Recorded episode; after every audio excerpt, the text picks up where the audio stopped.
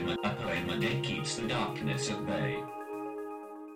When cats run home and light is come, and dew is cold upon the ground, and the far-off stream is dumb, and the whirring sail goes round, and the whirring sail goes round, alone in warming his five wits, the white owl in the belfry sits. When merry milkmaids click the latch, and rarely smells the new-mown hay, and the cock hath sung beneath the thatch, twice or thrice his roundelay, twice or thrice his roundelay, alone in warming his five wits, the white owl in the belfry sits. That was The Owl by Alfred Lord Tennyson. My name is Jensen. Welcome to episode eleven of A Poem a Day Keeps the Darkness at Bay. Alfred Lord Tennyson was born in Lincolnshire, England, August sixth, eighteen oh nine. He was born into a middle-class line of Tennysons, but had noble ancestry. He and his brothers began writing poetry at a young age and were able to publish when Tennyson was only seventeen a collection of their combined work. After grammar school, he studied at Trinity College, Cambridge, where he was a member of the intellectual society, the Cambridge Apostles. He published his first collection of his own poetry in eighteen thirty after winning the Chancellor's Gold Medal at Cambridge for his poem Timbuktu. Sorry, I'm not reading that one today.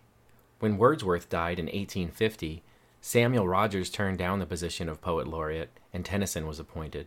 He held the position until he died, October sixth, eighteen ninety-two, making him the longest-running laureate, a record he still holds. I love Tennyson because he wrote so often of legends and myths that I enjoy, like Le Morte d'Arthur. In terms of style, he wrote very lyrically, often using repetition and alliteration. Even when I read Tennyson internally, I almost always hear it as a song. Today, I'll leave you with The Kraken. Thanks for listening. Below the thunders of the upper deep, far, far beneath the abysmal sea, his ancient, dreamless, uninvaded sleep, the Kraken sleepeth, faint as sunlight's flea.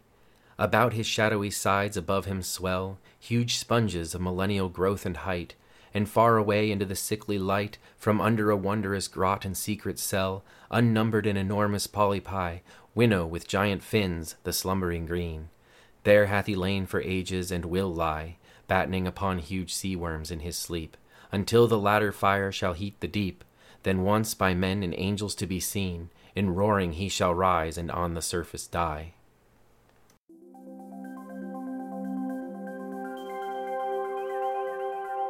A poem a day keeps the darkness at bay.